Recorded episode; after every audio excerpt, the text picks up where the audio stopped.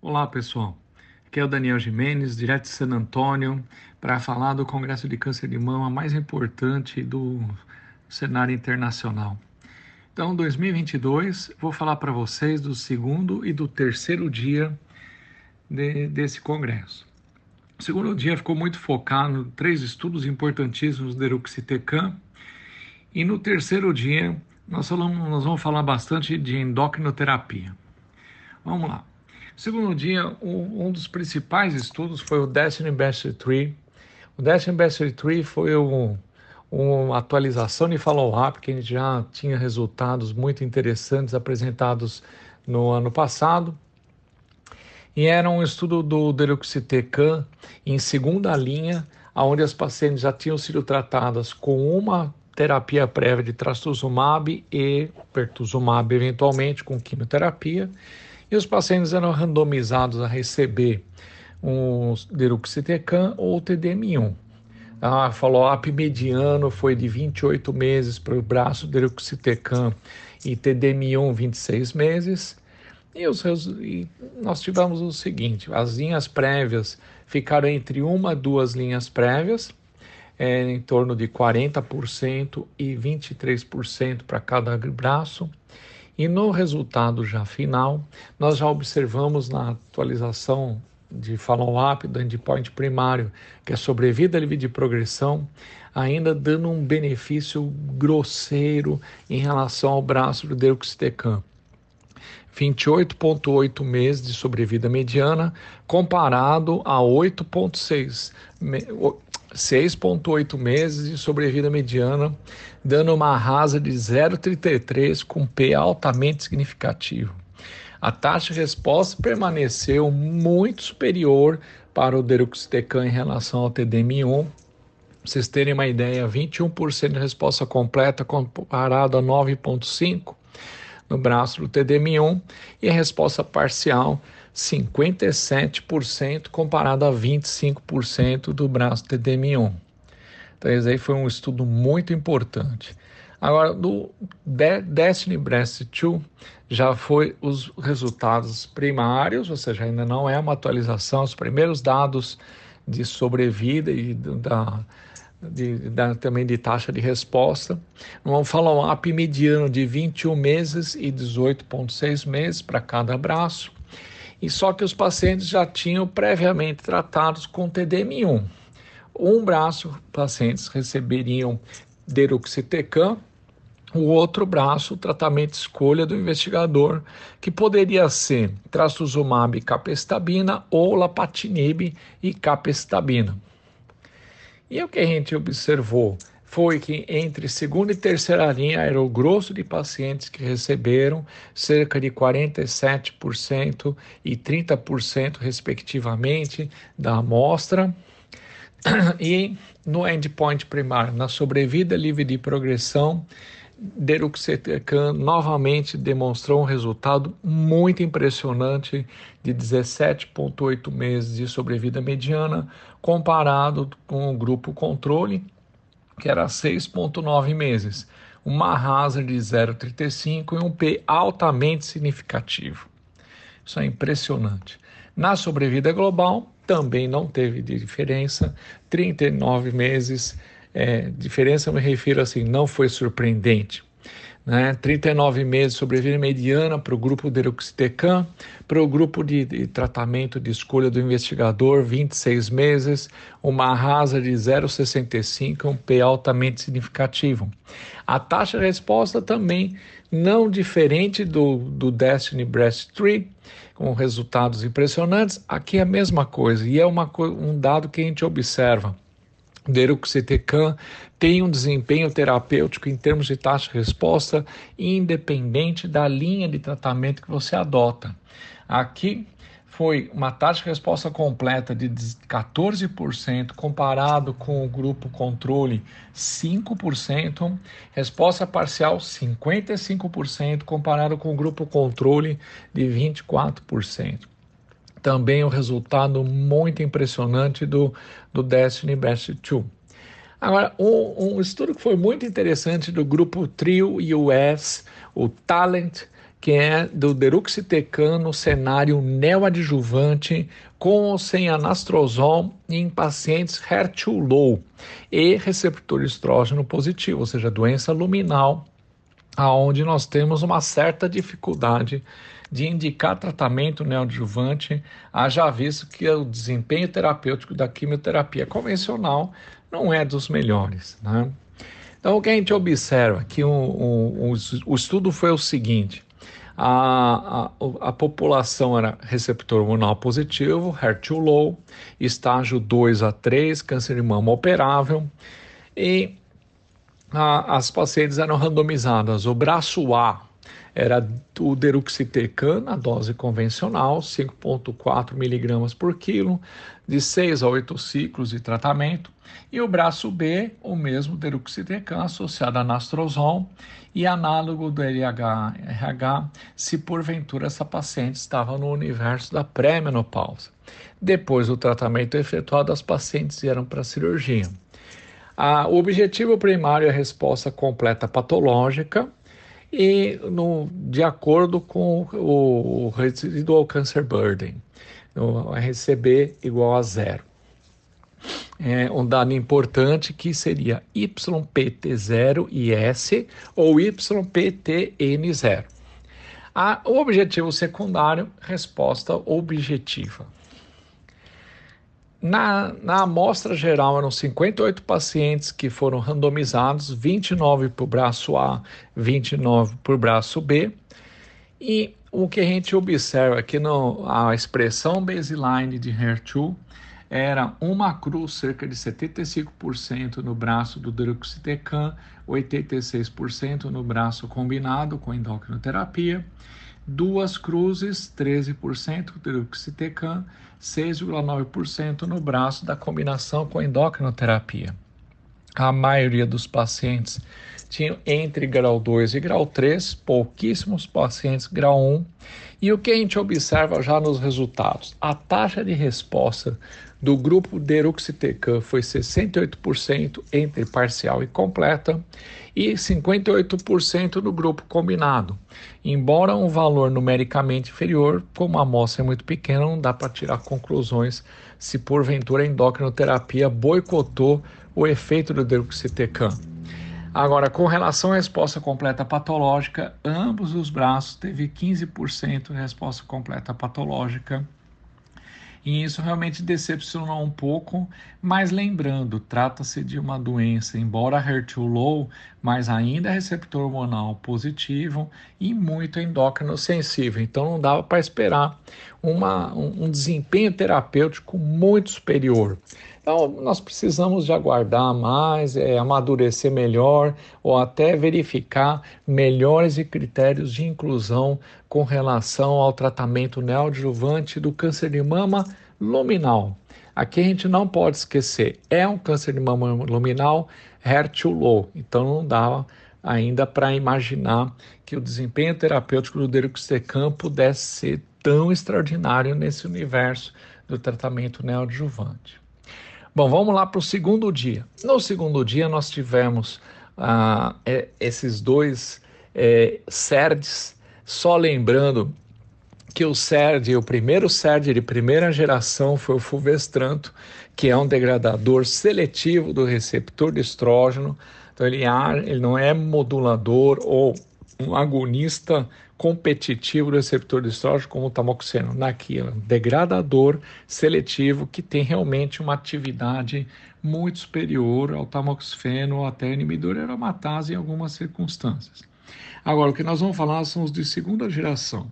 O C E R D de segunda geração, nós vamos falar do elacestranto, do estudo Emerald, do estudo Serena, o camizestranto, e depois eu vou falar de uma outra droga que é o capivasertib, que age no, no, na outra via da A K T, que isso pode potencializar o, o efeito da endocrinoterapia. Bom, vamos lá. Primeiro estudo, o Emerald. É um estudo do elacestranto, um estudo fase três randomizado para avaliar a eficácia da endocrinoterapia, na, ele, ele já é um up-to-date results de duração de resposta com relação aos pacientes que progrediram na vigência do, de inibidor de ciclina com endocrinoterapia. É, o estudo, o desenho dele, eram pacientes que progrediram ou recaíram depois de uma ou segunda linha de, de endocrinoterapia para doença avançada, e eles eram randomizados, elacestranto quatrocentos miligramas por dia versus a endocrinoterapia de escolha do investigador, fulvestranto, anastrozol, letrozol ou exemestano. É, o endpoint primário era sobrevida livre de doença, ah, perdão, sobrevida livre de progressão em todos os pacientes e sobrevida livre de progressão pelo status de mutação do S R um.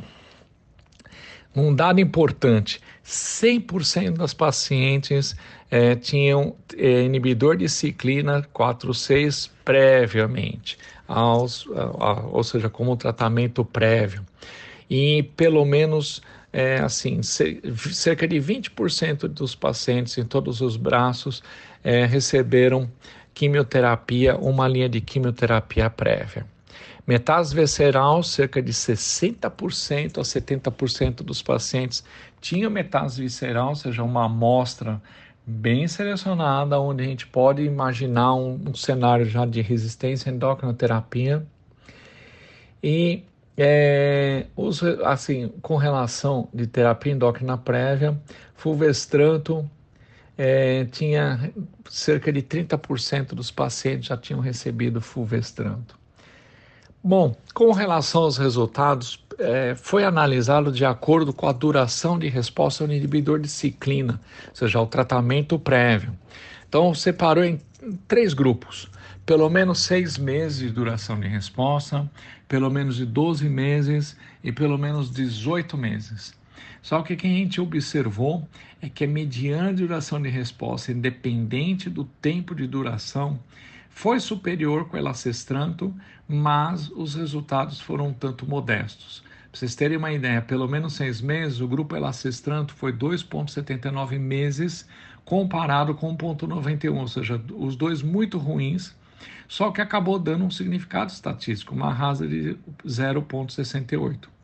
No grupo de doze e dezoito meses, pelo menos de endocrinoterapia com inibidor de ciclina, ou seja, uma doença mais sensível à endocrinoterapia, a gente observou um número de três vírgula setenta e oito contra um vírgula noventa e um e cinco vírgula quarenta e cinco versus três vírgula vinte e nove meses. Uma hazard também beirando o significado estatístico, mas ainda um resultado muito modesto. Agora, quando a gente olhou o status de mutação de S R um, aí sim os resultados foram um pouco melhores, principalmente na sobrevida com pacientes de, de pelo menos doze meses de, de duração de terapia prévia ou dezoito meses.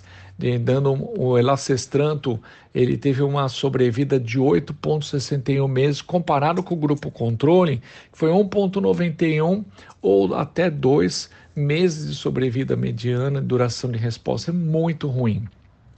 Então, realmente, um grupo com mutação de S R um, parece que elacestranto vai se candidatar de uma forma muito importante na segunda linha. Ah, o outro, o C E R D, É, o, o outro C E R D é o camizestrante, que é um C E R D também muito parecido com o elacestranto, e o estudo foi o Serena dois. Serena dois também teve um modelo muito parecido, só que os pacientes já tinham uma linha prévia, é, nem todos os pacientes tinham recebido É inibidor de ciclina, cerca de cinquenta por cento dos pacientes receberam inibidor de ciclina, e os pacientes eram randomizados. Um grupo, camizestranto, setenta e cinco miligramas por dia, o outro grupo, cento e cinquenta miligramas por dia, e um terceiro grupo, fulvestranto. Então era um estudo também randomizado, mas na realidade aqui um fase dois. Tá? Nos resultados, a, a, a prevalência de pacientes com mutação detectada de S R um variou de vinte e nove por cento a quarenta e sete por cento. O grupo mais que tinha era o, o Fulvestranto, com mais mutações de quarenta e sete por cento. E aí, nos resultados finais, a gente observou o seguinte: a sobrevida livre de progressão, de acordo com o investigador, foi cerca de sete meses, tanto setenta e cinco quanto cento e cinquenta miligramas do camizestranto versus é, três vírgula sete meses com fulvestranto, ou seja, bem superior. Mas o que foi mais interessante, quando a gente analisou pelo uso prévio de inibidor de ciclina, então diferente do Emerald, aqui no, no estudo do Serena, era permitido alguns pacientes não receberem inibidor de ciclina, ou seja, cerca de cinquenta por cento. Então a diferença na sobrevida de progressão ela foi realmente aparecer no grupo de pacientes que não tinham recebido previamente a inibidor de ciclina, ou seja, um ambiente de mais sensibilidade à endocrinoterapia. E no grupo de pacientes também com metástase hepática e metástase pulmonar, ambos os braços da dose de setenta e cinco ou cento e cinquenta miligramas foi bem superior ao fulvestranto. Tá? É interessante esse dado. Agora, quando os pacientes não tinham metástase pulmonar nem hepática, ou seja, um cenário de mais sensibilidade, todos os braços tiveram um bom desempenho terapêutico, com sobrevidas superiores.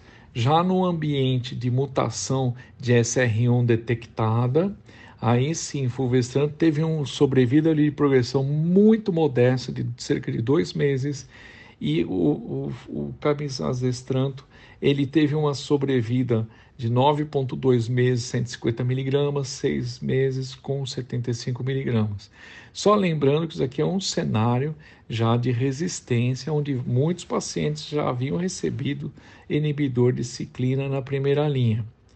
É, esse é um dado muito interessante também, candidatando essas drogas, esses dois C E R Ds, a ganhar um espaço na segunda linha após progressão, ou endocrinoterapia de primeira linha com inibidor de ciclina.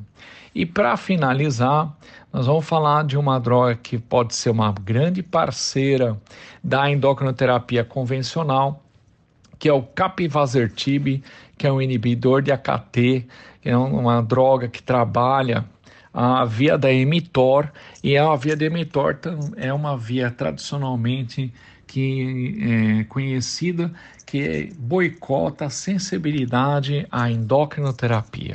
Então esse estudo foi feito, um estudo também fase três, chama Capitello duzentos e noventa e um, é um estudo que avaliou então o uso do capivasertib associado ao fulvestranto versus o fulvestranto com placebo em pacientes que tinham pelo menos duas linhas de endocrinoterapia prévia, pelo menos uma linha de quimioterapia, e ah, cerca de cinquenta e um por cento dos pacientes receberam eh, a endocrinoterapia de primeira linha com eh, inibidor de C D K quatro seis. É, os resultados foram os seguintes, tá? É, o grupo que recebeu capivasertib teve uma sobrevida mediana de sete meses, comparado com o placebo de três vírgula seis meses, e uma hazard de zero vírgula seis, com um intervalo de confiança bem justo e um resultado estatisticamente significativo. E o que foi interessante que a análise pela a mutação da K T, ou seja, da via da K T, se ela tivesse alterada, não foi diferente. O benefício acabou acontecendo da mesma forma. Então, de uma certa forma, ou seja, não, nós não temos aqui, ao contrário do alpelisib, que nós precisamos de ter a mutação da P I C, aqui não. Tendo a mutação é, ou não, ou seja, a via da K T alterada, essa, o, o desempenho de, terapêutico de agregar o capivasertib foi vantajoso de qualquer forma. É, um dado interessantíssimo é que esse grupo, na sobrevida global, deu ganho de sobrevida global, é, tanto com alteração da K T dessa via, ou não, ah, o benefício foi praticamente o mesmo. A hazard de zero vírgula setenta e quatro na população geral, zero vírgula sessenta e nove na população K K T alterada. Então, assim, é uma droga que se candidata também a ser parceira do fulvestranto em primeira linha, é, ah, perdão, primeira linha, em segunda linha de endocrinoterapia após progressão com inibidor de ciclina em primeira linha. Esse foi um San Antônio muito especial em relação à endocrinoterapia, é um pouco diferente da ESMO, onde a gente teve uma certa decepção com relação aos CERDs, mas agora não, agora nós temos dois CERDs que se candidatam ao cenário de segunda linha e o capivasertib como uma droga parceira da endocrinoterapia. Então, é, realmente... Fulvestranto agora não está sozinho, a gente observa que ele já teve muito, colaborou muito no cenário da doença metastática, da endocrinoterapia, mas eu acredito que com esses dados, elacestranto e camizestranto estão aqui ganhando espaço mais importante, demonstrando que são drogas mais potentes nos seus estudos é, que foram apresentados aqui em San Antônio. Então, basicamente, era isso que eu tinha que apresentar e até a próxima semana com mais um B B N. Um abraço.